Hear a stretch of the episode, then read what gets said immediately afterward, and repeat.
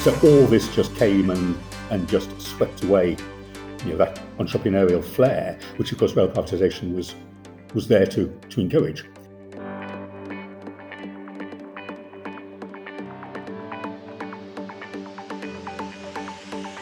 Welcome to the Freewheeling Podcast, a place for free thinking ideas in transport and mobility. My name is Thomas Ableman, and each week I'll bring you fresh voices, new ideas, and unconventional thinking. So let's get started now with this week's edition of the Freewheeling Podcast. My guest this week has led some of the biggest independent businesses the transport sector has seen in recent decades. Prism Rail was the king of commuting in the 1990s, while his management buyout of Blazefield Bus Group created the highly regarded business now branded Transdev. But despite spending much of his life as an entrepreneur, creating and building businesses, he ended his career leading the bus portfolio for one of the biggest transport PLCs, First Group. Giles Fearnley, welcome to the Freewheeling Podcast. Thank you, Thomas. Delighted to be uh, to be here. So you have an astonishing range of experience of this sector, both bus and rail, which is comparatively unusual behind you. When were you happiest? Great, great question. I'm hugely fortunate in that I've always enjoyed going to work worked with some phenomenal people, um, and uh, and in a business that I truly believed in, and that was you know, both bus and rail, public transport. Um, so count myself as hugely fortunate. Um, the adrenaline of running um, a, management buyout um, was, was was extraordinary. Um, perhaps talk a little bit more in, in a few moments. Um, the early day, days of being involved in rail at the start of rail franchising um, was an opportunity I never expected. Terrified me um, at the outset, but was um, was quite phenomenal in in what we were able to achieve and just what was going on at the time and how rail was was turning on its head. And then I have. You, you know, very kind in what you said there. You know, very very career. I never expected to end it um, working for PLC as I did with First um, First Group running their bus division. But when the approach came, it was an opportunity I just couldn't resist because I knew there there was so much opportunity um, to to create a better business from where it was 10, 11 years ago. And that has been, whilst it's been difficult, some very, um, very tough times, it has been extraordinarily um, rewarding in seeing how the uh, the business was able to really begin to focus back on its people and its customers. So yeah, tell me a bit about the MBO, going right right back to that stage because that must have been an extraordinary time. Tell tell me a bit about how that came about and what it's like to go through that. Yes, I was working at the time. Um, I started in the local authority background. I, I, moved then to the state national bus company. I was um, ambitious, and uh, I, I, knew that the quickest way to move forward was um, was was was you know to, to, keep moving and, and and going up the ladder. I didn't um, come through a graduate training scheme or anything, and I was with the state um, national bus company and um, had just had, and this is extraordinarily fortunate timing, um, just had a promotion from um, East Yorkshire Motor Services, now part of the, uh, the Go Ahead Group in Hull, to um, West Yorkshire Road Car Company. They bus companies had grand names in those days, didn't they? Road Car. they just. Um, as um, company secretary finance director in gosh a long time ago now 1985 and within a month of landing the shape of bus privatization um, was set and businesses were going to be sold individually, um, which was a great opportunity. Um, and I then, um, as FD, um, had the opportunity of leading a management bid for that business in early 1987 just to the point of deregulation. So everything was happening at once in the bus sector at the time, really scary stuff. We were losing a huge amount of public funding um, at a time when uh, the businesses were, were moving into the private sector. And I, um, you'll find what I'm about to say really strange, but with hindsight, absolutely right. Um, I was not successful in that management buyout bid, myself and my colleagues. And I say that because that business at the time needed so much um, work doing to it. Um, we, we prior to um, deregulation in late 86, 40% um, of that business's turnover had come from the public purse and that reduced to about 20% overnight. A huge amount of surgery needed to be done to the networks, um, to terms and conditions of staff, employees for efficiencies and, and the like. And we needed a strong backer behind us to be able to fund the way through that. Three years on, when the hard work was done and we had a business that, whilst I think at the time was still just loss making, could see clearly a route to success. Um, the then owner um, wanted to sell it, and second time round, I led a management buyout. How much risk did you take on personally in that buyout process? Um, second mortgage and raided the, the, savings bank as well, as did um, another of my colleagues, Stuart Wild, who, who joined me in that. Um, but you know, this was 1991. Management buyouts fundraising was so much easier than it is today. So much easier. You know, we had um, two or three funders um, competing with us to to be our backers and the rest. So yeah, it, it was scary. Of course, it was scary, second mortgage and the rest of it. But um, we believed in our business, and it wasn't that difficult to achieve. As someone who's founded a startup, which is not the same thing, but it's similar, um, people talk about bravery, and I've always said to people that it, it isn't a question of bravery at all because when you do it you absolutely believe it's going to be a massive success and therefore yes. the brave thing would be not doing it and foregoing what feels like that opportunity no i was so so right um so so right and that just fast forwarding i'll come back to this um, sort of um, 1990s time in a moment but when i was offered the role at first um, I just knew if I turned it down, I would always kick myself because I knew there was such opportunity, and I, I took it, um, and didn't look didn't look back. Back to the nineties, I think actually our bravest decision. We, we knew we really needed to transform a moribund bus business that had very poor public perception, um, still losing customers, our staff, and we invested hugely in the fleet. Um, and we borrowed every penny we could from leasing companies, every pound we could to buy fleet. And you know, eight, nine years on, we had the most modern bus company, bus fleet in the UK. Um, from a situation where we, we started probably with an average fleet age of 12 and he paid off he paid off hugely in terms of um, perception not just with our customers but with local authorities with our staff because they could see we believed in the business and therefore they began to believe in it and um, passengers, customers came to us. It was, it was a great, great time. But that was those early years in the 1990s were the the scariest when we were, well, you know, we've already bought 60 buses this year, but you know, can we stretch it to 100? Um, I'm exaggerating, but that was the sort of decisions, and nearly always we said, yeah, we're going to stretch it. Was it probably not a coincidence that you were a relatively small independent mm. business um, as opposed to the huge wave of consolidation because while you were doing what you were doing you know, the businesses that became Arriva and First Group and Stagecoach were consolidating uh, to a huge degree and you were slightly apart from that and you got this you know, very modern fleet and this reputation was that a coincidence I, I, yeah we turned down um, many many approaches um, for very, very many years because we we enjoyed what we were doing and believed in it. And yeah, we did not want to get too large. We had a we had an operation in London um, when we created Blazefield, and we had operations in Hertfordshire as well as those which were better known for perhaps in, in Yorkshire. We then had a, a fantastic opportunity presented when Brian Souter suggested to me one day in a service station on the M1 that we might like to buy um, their East Lancashire operations um, centred on Burnley, Blackburn, and Bolton.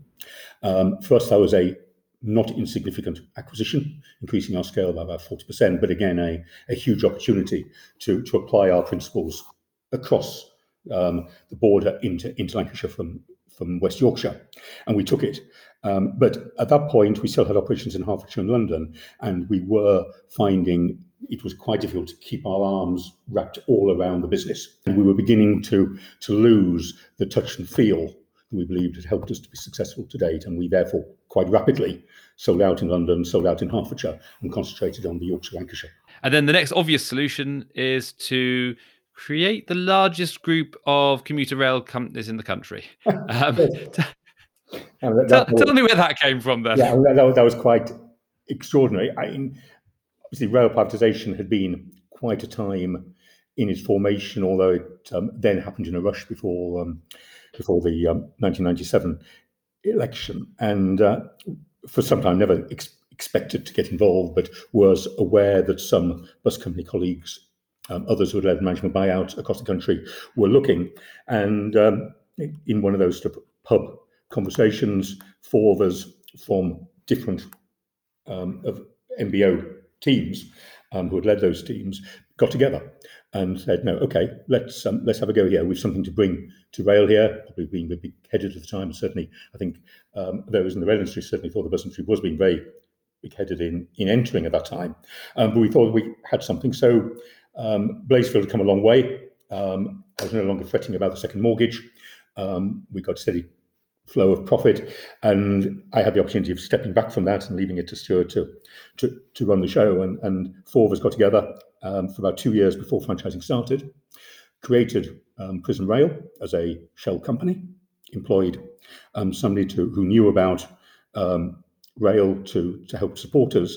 And we, we used an 18 month period to understand rail, um, to understand the privatization process, to begin to build um, contacts and hopefully some reputation and, uh, as to our enthusiasm to, uh, to start bidding for rail franchises. But if I'm honest, when we started back in 1994, our ambition was to win one, and we ended up winning four.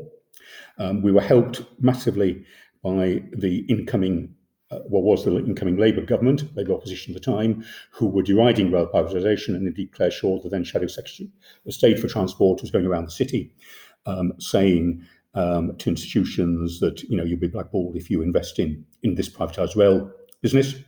And as a result, a number of players who might have been bidders perhaps had second thoughts. We had nothing to lose. We stayed the course. And uh, when the bidding season started in late 1995 um, through to ending in early 1997, we won um, four of the uh, the rail, four of the 25 rail franchises that were on offer. Um, far more successful than we ever anticipated, um, but we went for it and it was extraordinary experience then being involved in those early days as um, the passenger sector um, came out of, of, the stage clutches and were able to, and managers, management teams were able to show their full potential and start investing and doing stuff that they knew would um, would build um, patronage, and that's just what we did. So, what was different about the rail sector that you joined then in the late nineties compared to the rail sector that exists today? I imagine quite a bit.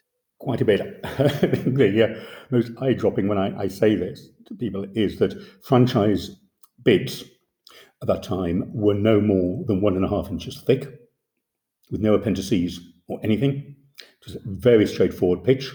Um, and uh, and the franchise agreements themselves that came from that were probably no more than three inches thick.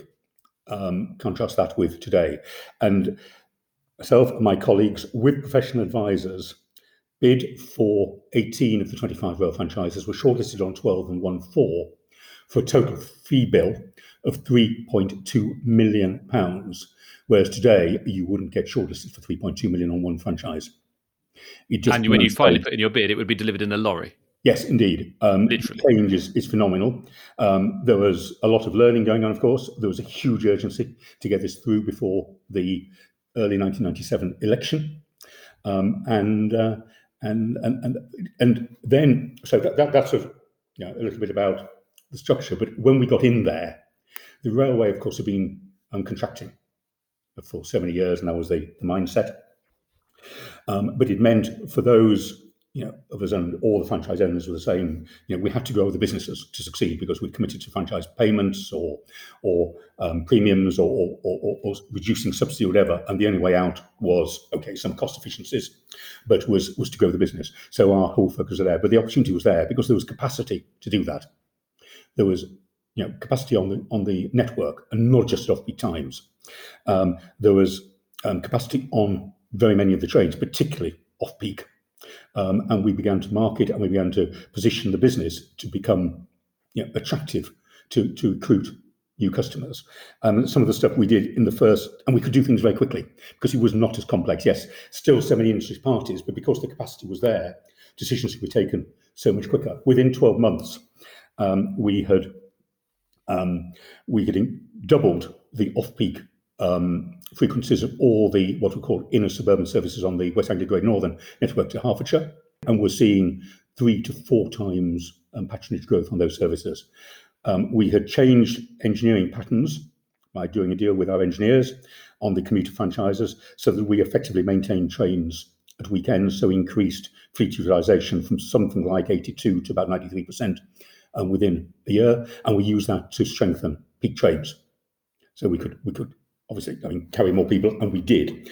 Um, we noticed on West Anglia Great Northern um, that whilst we had a, a pretty reasonable evening, late evening network, um, hardly anyone was shuffling. Um, didn't take long to find out because people were scared. it wasn't a good environment on a driver-only train. So on the whole of the West Anglia Great Northern evening network, um, for a cost that in railway terms was really diddly squat, um, we put security guards on. And it wasn't long before we were strengthening those trains from four to eight car. So we, we, we were able to do things and get on with it. And we had we inherited hugely capable, experienced management teams who had an appetite to work with us to do that.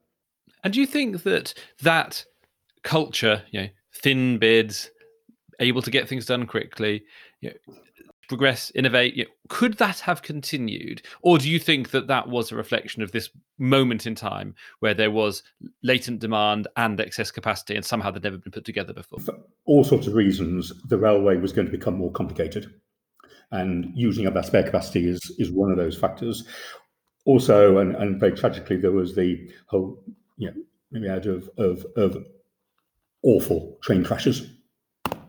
Um, you know, Ladbroke Grove, um, the Hatfield one, um, and, and others, which came unfortunately in quick succession, which created you know, nervousness and in some cases paralysis and exposed Railtrack as it then was with shortcomings and his lack of knowledge, etc., etc. So all this just came and and just swept away, you know, that entrepreneurial flair, which of course rail privatization was was there to to encourage. And it's just never recovered from there, has it? You, you then joined um, first. So you then had this very different experience mm. of joining a very well established business, certainly no issue with government, um, an entirely deregulated business, but that I think surprised a lot of people when you took that job uh, because the first bus business didn't look like uh, Blazefield, shall we say? Mm-hmm. yes, I mean, I, I knew there was huge opportunity that first bus was missing um, and I, I, operated it up against um, first, particularly in, in Yorkshire for very many years, and we had gained at first expense. And it wasn't us being, you know, competitively aggressive. It's just, you know, business had been handed on a plate, which we could make a success of, and which first had deemed they couldn't, and so forth. And you know, I, I knew I, at the time I was, um, um, well, I've been right through heavily involved in Confederation of Passenger Transport, CPT, the Industries Trade Association. I was president and then chairman, and you know I could see time and again um, at meetings and so forth, which that first just weren't at the time playing um, to the level that they could have been as the principal UK operator, um, and so I couldn't resist the challenge. And I, you know, I believe I went in um, with my eyes wide open that this was going to be a, a struggle. But as I said a few minutes ago, I knew if I turned it down, I'd always have kicked myself because I just knew there was that opportunity to take. And I, you know, believe in the bus model. Um, and I knew that first had a, a, great team of people who were possibly not able to, to, to operate to their full potential, and we could bring others in. And that's just what we, we did. It was a long process to turn the business. Um, you, you mentioned and rightly, there weren't the same issues with central government in, in and rail because it's deregulated, but there were quite huge issues with local authorities um, who would become increasingly disillusioned with first um, for regularly, perhaps three times a year, increasing fares at the same time as um, reducing network coverage um, and and probably not always running um, high levels of, of, punctuality. And the whole thing was you know, was was a, a toxic mess. And uh, I think my arrival, you know, others say, gave us gave a little bit of breathing space because something must be going to, you know, happen. Giles wouldn't have joined if, if he didn't believe, you know, we could change this. And uh, if, if I think, okay, one one of you know pieces that for the team I'm, I'm proudest with, and it wasn't just single-handed, tremendous team working with me. We really did transform right across the piece that local authority trust in first as an operator, which opened so many doors to partnerships um, and, uh, and, and and understanding. One of the questions that I'm fascinated by is why haven't the big groups been the the leaders of you know, ideas and innovation in this sector. If you look at retail, for example, you know, you've got Tesco, Sainsbury's, Asda. Mm. Yes, they're being disrupted by Lidl and um, Aldi. But every time there was something new to do, they jumped on it. You know, it, it, I think it's general general consensus is that online delivery doesn't actually make the supermarkets any money, but they all jumped into it because they all felt they needed to be the first. They needed to maintain market share. They needed to show that they could do this to stop someone else coming in and doing it. And it's a similar structure a small group of big, you know, a small peer group of large operators could have been the, the Tesco and the Sainsbury's of transport, but it, it, they never quite felt like they lived up to that potential. They felt like they coasted. And you know, if you read the national bus strategy, it feels like a great description of how to run a bus company, but it's actually the government that's written that, which feels a bit of an embarrassment. Why, why do you think the big groups in general across the board haven't fulfilled that potential? If you if you agree they haven't. No, I mean I absolutely get your challenge here, um, and something that has blighted the industry really since deregulation is this continuous um, argument around regulation or deregulation, ownership, and and so forth. Um, and it's sometimes just got in the way, and it has resulted in the big groups being easy, you know, easy meat, if you like, for um, easy for easy for certain politicians to kick and to deride, and sometimes to ignore some of the good that has been going on. Now, I'm not saying that you know totally defends, but it is a background that has got in the way, which you know your analogy there of supermarkets just isn't there. Um, so it, it's sometimes been quite difficult to trumpet some of the successes, and you know. Question: There has been a lot. If you were to, you know, do a deep dive and look back at the groups have done in terms of experimenting, in terms of investment, they really have led the way. But sometimes it's just not being pictured and painted in a national way. And of course, buses are so localized um, it is harder to shout about what's going on in Sheffield to people who live in Cornwall, as an example. It is it is just more difficult. Although, yeah, you know, I know you'll say to me in a moment that the groups could have done more to to do that. And you know, we've very often failed to deliver what the politicians have been demanding, particularly around ticketing and pricing and coordination. Not because we didn't understand the demand, not because perhaps in the bus business, we didn't think, yeah, that would actually be a great idea. But because the originally the Competition Commission, now the CMA, wouldn't have allowed it. Because you've got extraordinary experience of achieving growth in a whole series of different mm. businesses and different structures of businesses. So, from your experience, what works in terms of achieving growth? And is that the same as achieving returns? Because obviously you have worked for yes. shareholders, but you've also been the shareholder. Right. Great, great point there. Um, you've got to be patient. No, no question at all. Um, I, growth does come. Um, yeah, I, have I've worked in and been responsible for for a whole range of networks that have seen growth year after year after year, and that's what counts. And you know, it is easy to, to achieve growth in one year by cutting fares or, or increasing frequencies, but it's got to be sustainable. You know, your point there, it's got to be ultimately be profitable, and you've got to continue and continue with it, and that's where it, it gets difficult. But it, it, can be done, and there are numerous examples. You talked. I know you had a great interview with James Freeman, um, who clearly run the Bristol and Bath operations for first for very many years, hugely successfully. That that's a fantastic case study, but it is by no means the only one. But very often, yes, you have got to invest before you get the return. Um, well, just you know, um, moment, there were a couple of examples that me come to mind where you didn't have to wait. Um, one was very soon after I joined first in Manchester, and we had there an extraordinarily expensive fare structure, um, losing passengers at the rate of about 15% a year, and the business was just spiraling down. Um, because fares increases applied three times, our fares were way above other operators in the area. Um, our service performance was poor.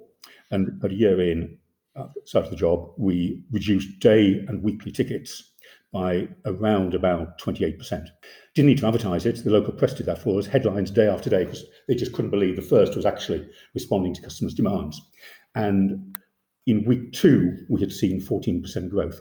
Now, the you know mathematicians, accountants listening to this will say, well, that hasn't paid for it. No, it did take about a year to get the growth over around about 30%, which was what was necessary to break even. But um, the reaction to that was was phenomenal. And we mentioned Blazefield. Um, if we go back to goodness knows now about 2002, 2003, when we first started putting um, leather seater buses on the famous Route 36 Ripon, Leeds, and Harrogate, um, Ripon, Harrogate and Leeds, um, they we were determined they would be eye-catching, very different. Um, nobody expected to get on a bus and sit on a leather seat. Um, so much of it was different, and we'd had a, a lot of local publicity alongside.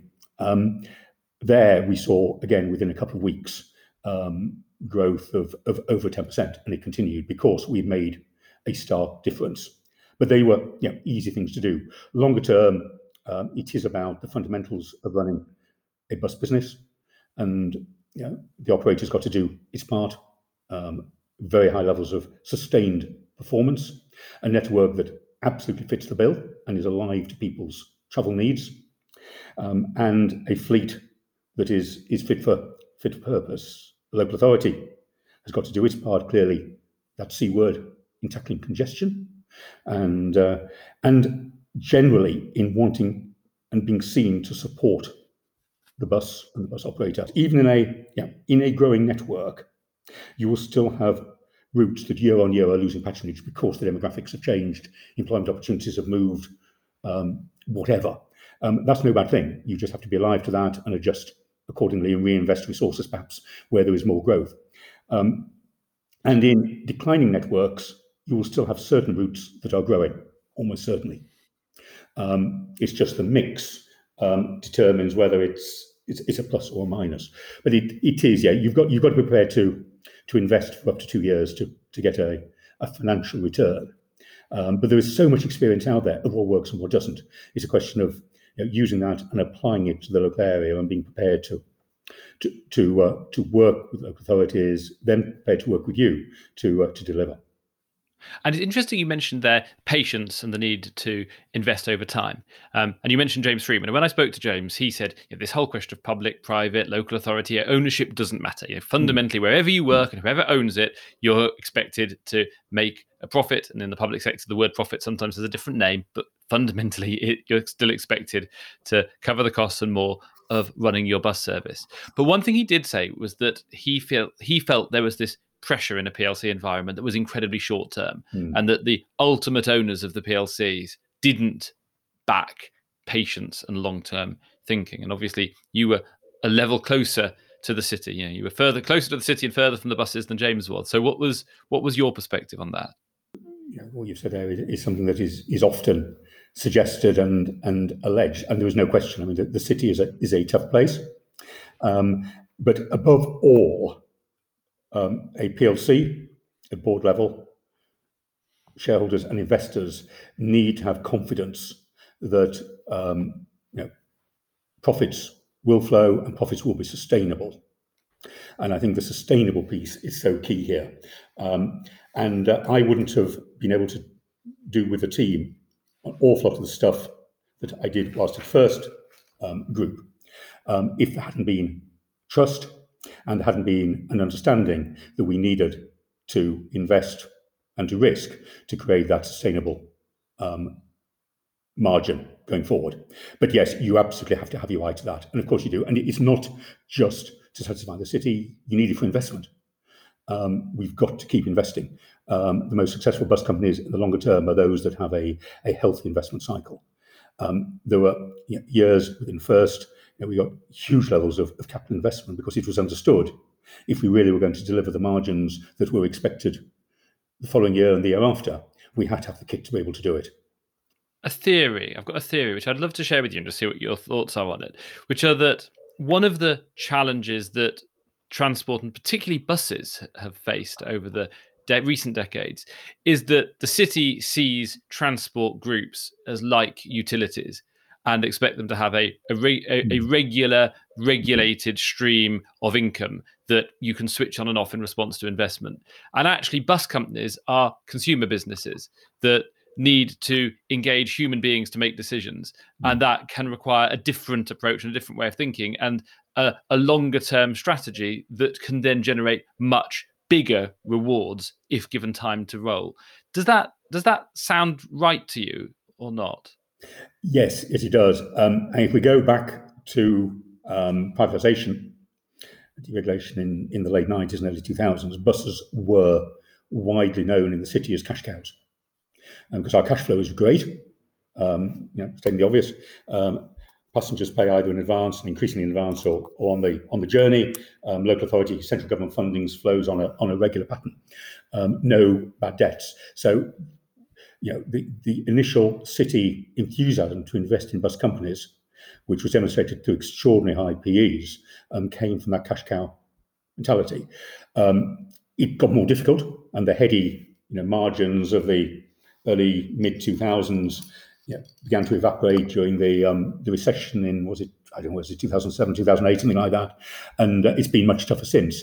But yes, they I think the city does like to categorise. So leadership of the of the customer proposition um, is something that you've always been responsible for in the businesses that you've led, but now it's kind of moving to government. You know, we've seen with the national bus strategy where they've written down exactly what they see a good bus service as being, and have basically asked local authorities to work with bus companies to send that list back up to them um, in the form of a strategy. And I suspect we're going to see something not dissimilar with Williams when that comes out on rail. So, given where we've ended up, is that a, a good thing? If the government take responsibility, they've got to deliver the outcomes needed to make it happen. Um, and how do you see the, the the structure of the industry and the the big groups progressing in this environment? Yeah, um, I mean, it is it is just great. The bus is is getting so much political attention, but if we lose the opportunity for the customer proposition to be managed and adapted to local level, then we've all lost it.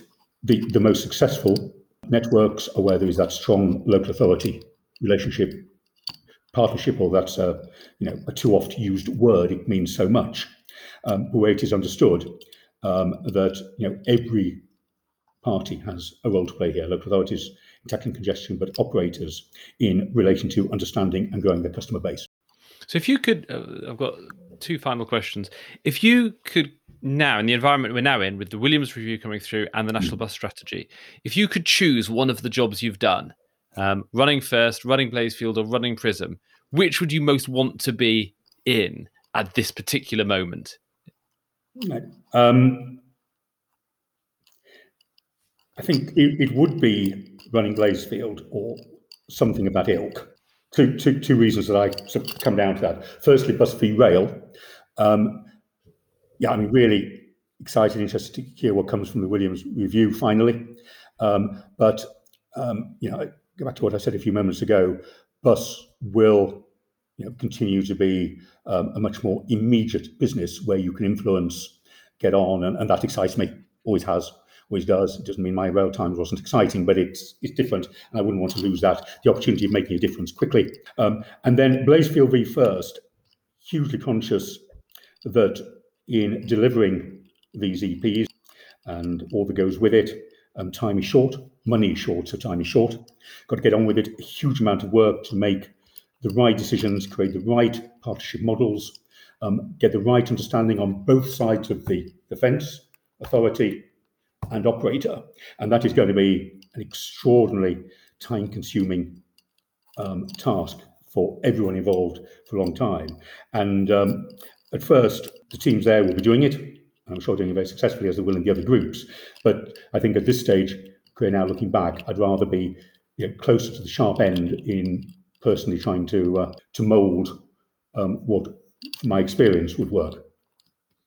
And very final question: What would your advice be to the big groups in the context of this new world, given that you have experience of running the bus portfolio of one of them? Remember, always the buses need to be managed locally, and I think that's ever actually been more important now as we come out of COVID, pull passengers back, and and work out networks, EPs, and, and, and so forth. So really, um, you know, ensure that that local management teams have sufficient strength to cope with what's coming to them. Because after all, make a success of these EPs will make a success of those bus businesses. The bus operators need to stand up and be prepared to to commit um, to enable politicians to do their part.